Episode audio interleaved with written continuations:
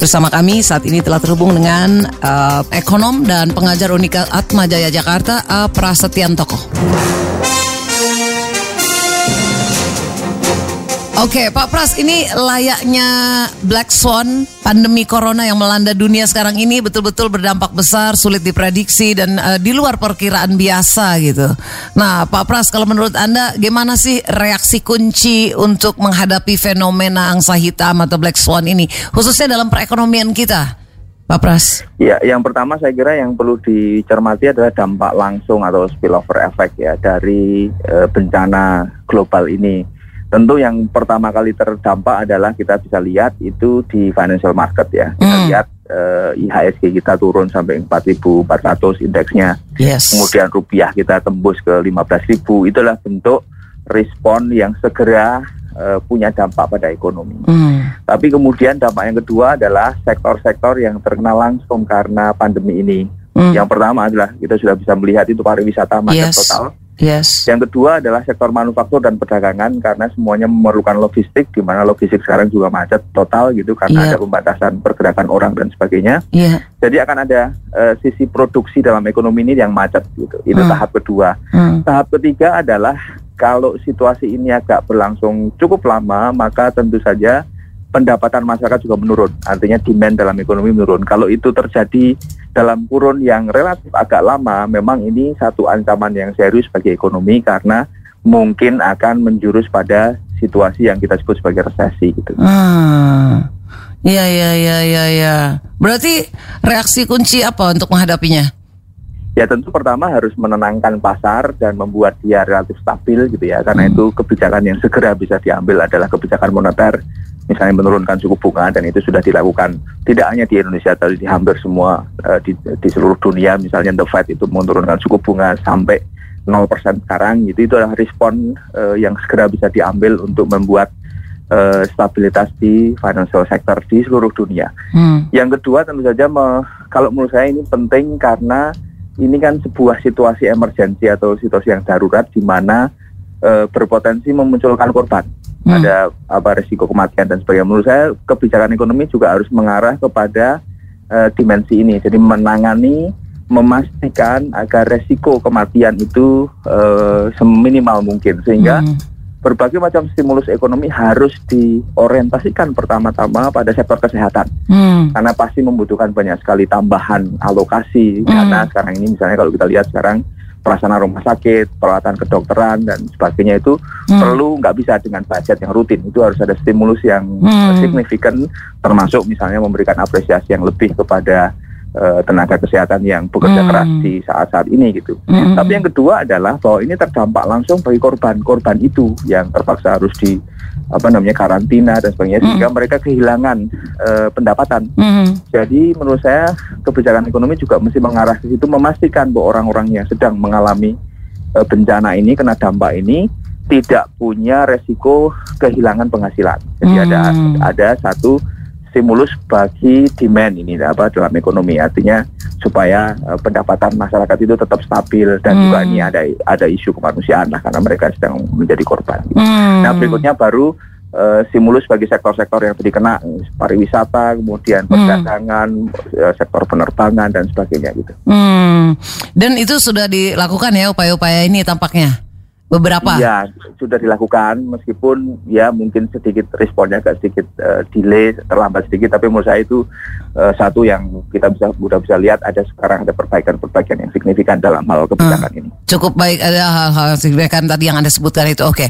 Nah, uh, Pak Pras, kalau fenomena Black Swan tak mampu diantisipasi oleh industri keuangan Amerika sehingga meruntuhkan Enron dan juga menyeret uh, krisis ekonomi tahun 2008 lalu, apakah menurut Anda perekonomian kita mengalami uh, uh, kesiap penerapan uh, strategic risk management? Ini adalah risiko yang semua orang menghadapi, tidak hanya orang Indonesia, tapi tidak hanya ekonomi Indonesia, tapi ekonomi seluruh dunia. Dan ini menurut saya satu satu fenomena penting untuk dipikirkan.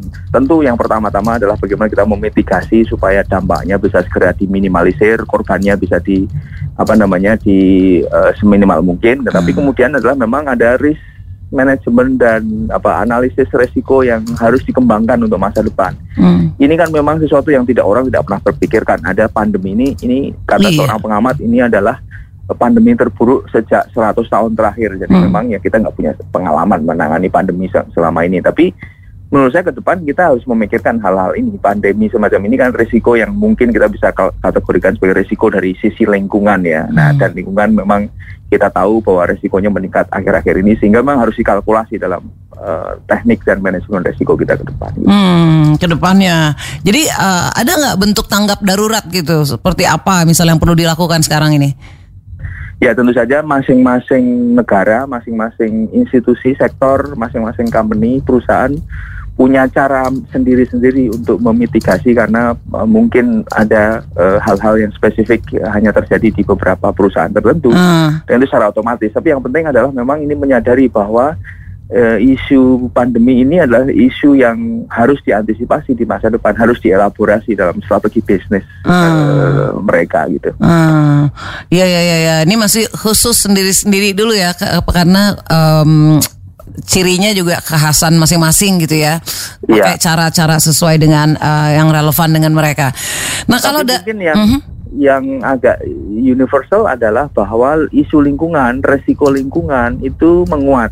Jadi itu bisa dianggap sebagai satu pelajaran penting bagi semua orang di seluruh dunia gitu ya bahwa Ah. isu lingkungan itu harus dikalkulasi sekarang, tidak bisa di apa namanya dinafikan gitu dalam Hmm. kalkulasi bisnis dan ekonomi ke depan. Ah, iya iya iya ini pelajaran harusnya dipetik nih. Jangan sampai terulang lagi masuk lingkungan itu ya. Oke oke oke. Nah kalau dari eh, aspek ekonomi kemarin kan Anda nulis sebuah opini menarik nih di Harian Kompas pandemi dan siklus ekonomi. Ya. S- eh, lantas sekali lagi berarti hal-hal kunci apa saja Pak Pras yang mesti dilakukan dalam situasi ketika kondisi indeks global seolah menukik mitigasi apa yang mesti segera dilakukan pemerintah dalam menghadapi pandemi dan siklus ekonomi ini berarti.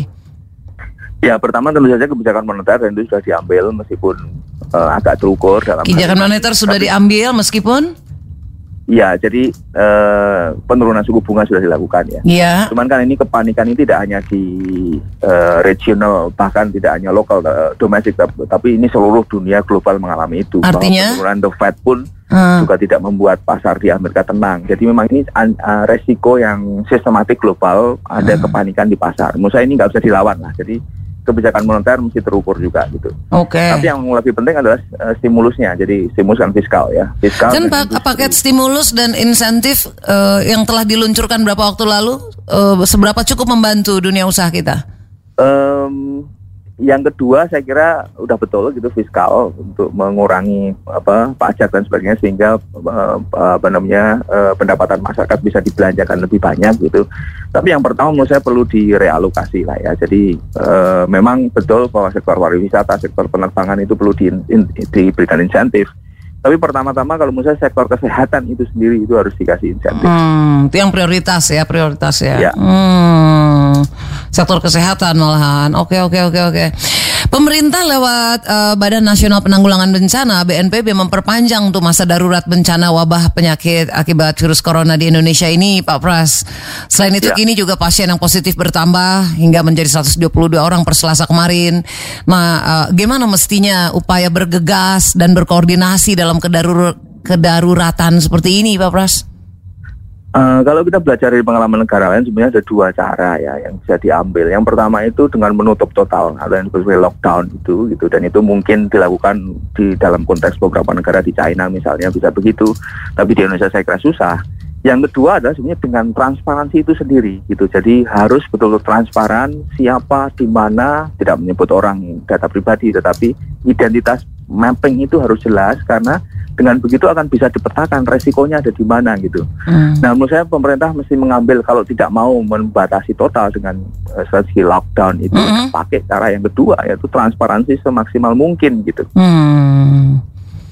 Karena kemarin kan baru ada kasus eh, tenaga kerja asal tenaga kerja asing di dari Cina masuk ke Sulawesi Tenggara gitu. Ini mungkin salah satu upaya dalam hal ini kan nggak seperti yang dilakukan oleh dunia ketika menutup gitu malah kita malah membuka. Menurut anda ada hubungannya dengan eh, ekonomi juga nih berarti? Iya. eh, Dilema nggak kita? Hmm. Dilema itu dialami semua negara, tapi kita harus memilih dan menurut saya pilihan itu harus sangat jelas bahwa pilihan kita sekarang itu adalah berpihak pada korban, artinya meminimalisir terjadinya korban lagi gitu. Se- sebagaimana uh, semaksimal mungkin itu dilakukan. Jadi kalau menurut saya ya betul-betul memang ada resiko dan trade off apa uh, mm, harga yang harus dibayar yeah. yaitu situasi ekonomi harus mm. mau nggak mau melambat gitu. Tapi kan jelas bahwa ini memang situasi yang sangat darurat dan kita berpikir ini perspektifnya perspektif korban bukan perspektif eh, hmm. uh, ekonomi gitu.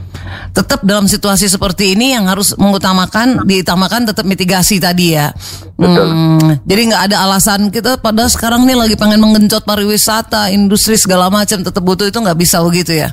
Hmm. Itu kita bisa lakukan setelah situasi agak lebih tertata dalam arti okay. kita bisa memetakan korban, bisa memitigasi korban, hmm. bisa meminimalisir korban. Kalau itu sudah dilakukan, hmm. baru kita berpikir bagaimana kita memastikan agar sektor-sektor yang kena dampak itu tidak mengalami uh. degradasi yang uh. Uh, signifikan gitu. Oke. Okay.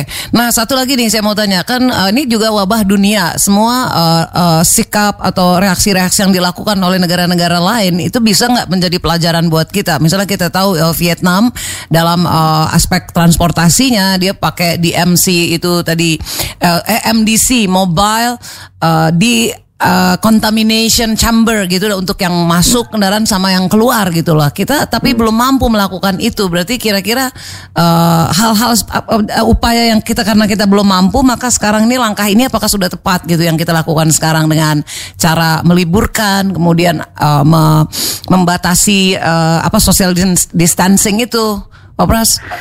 Itu menurut saya satu prinsip yang mesti ditempuh ya. Social distancing dan self isolation itu satu prinsip general yang harus ditempuh. Digrinya yang beda-beda kan di tiap negara beda-beda.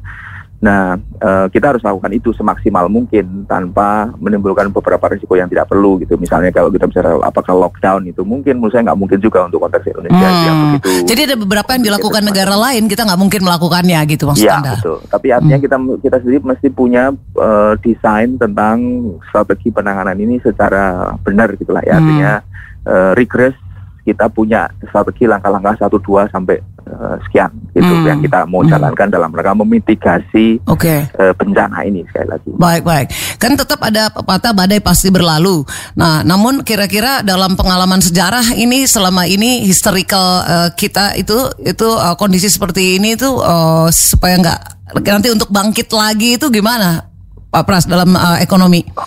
Iya, tentu saja kalau kita belajar dari pengalaman China misalnya itu kan kalau mulai mereka mulai di bulan Desember bisa selesai di bulan Maret itu tergolong cepat ya karena memang penanganan mereka drastik gitu misalnya dengan lockdown dan sebagainya gitu. Kalau mungkin uh, strategi kita tidak bisa melakukan itu mungkin agak delay sedikit lebih lama 2-3 bulan setelah itu jadi artinya kita bisa bilang ini dampak ini akan satu semester kita akan mengalami hmm. uh, apa namanya uh, pandemi dampak pandemi ini akan terasa pada ekonomi kita tapi setelah itu saya kira akan uh, balik lagi pada siklus yang relatif hmm. lebih baik dan mungkin normal gitu sehingga kita bisa bilang dalam konteks ini Indonesia itu kalau mau dibuat uh, patternnya adalah pattern seperti huruf U gitu ya jadi turun agak lama di bawah tapi bisa naik lagi uh, seperti huruf uh, V itu agak sulit ya karena memang uh, mitigasinya kita agak uh, sedikit lama gitu. Hmm, baik baik paham saya. Oke kalau gitu. Terima kasih banyak Pak Pras. Terima Oke, kasih. sama-sama. Demikian Mitra Idola kita telah berbincang dengan ekonom dan pengajar Unika Atma Jaya Jakarta A. Prasetyan Toko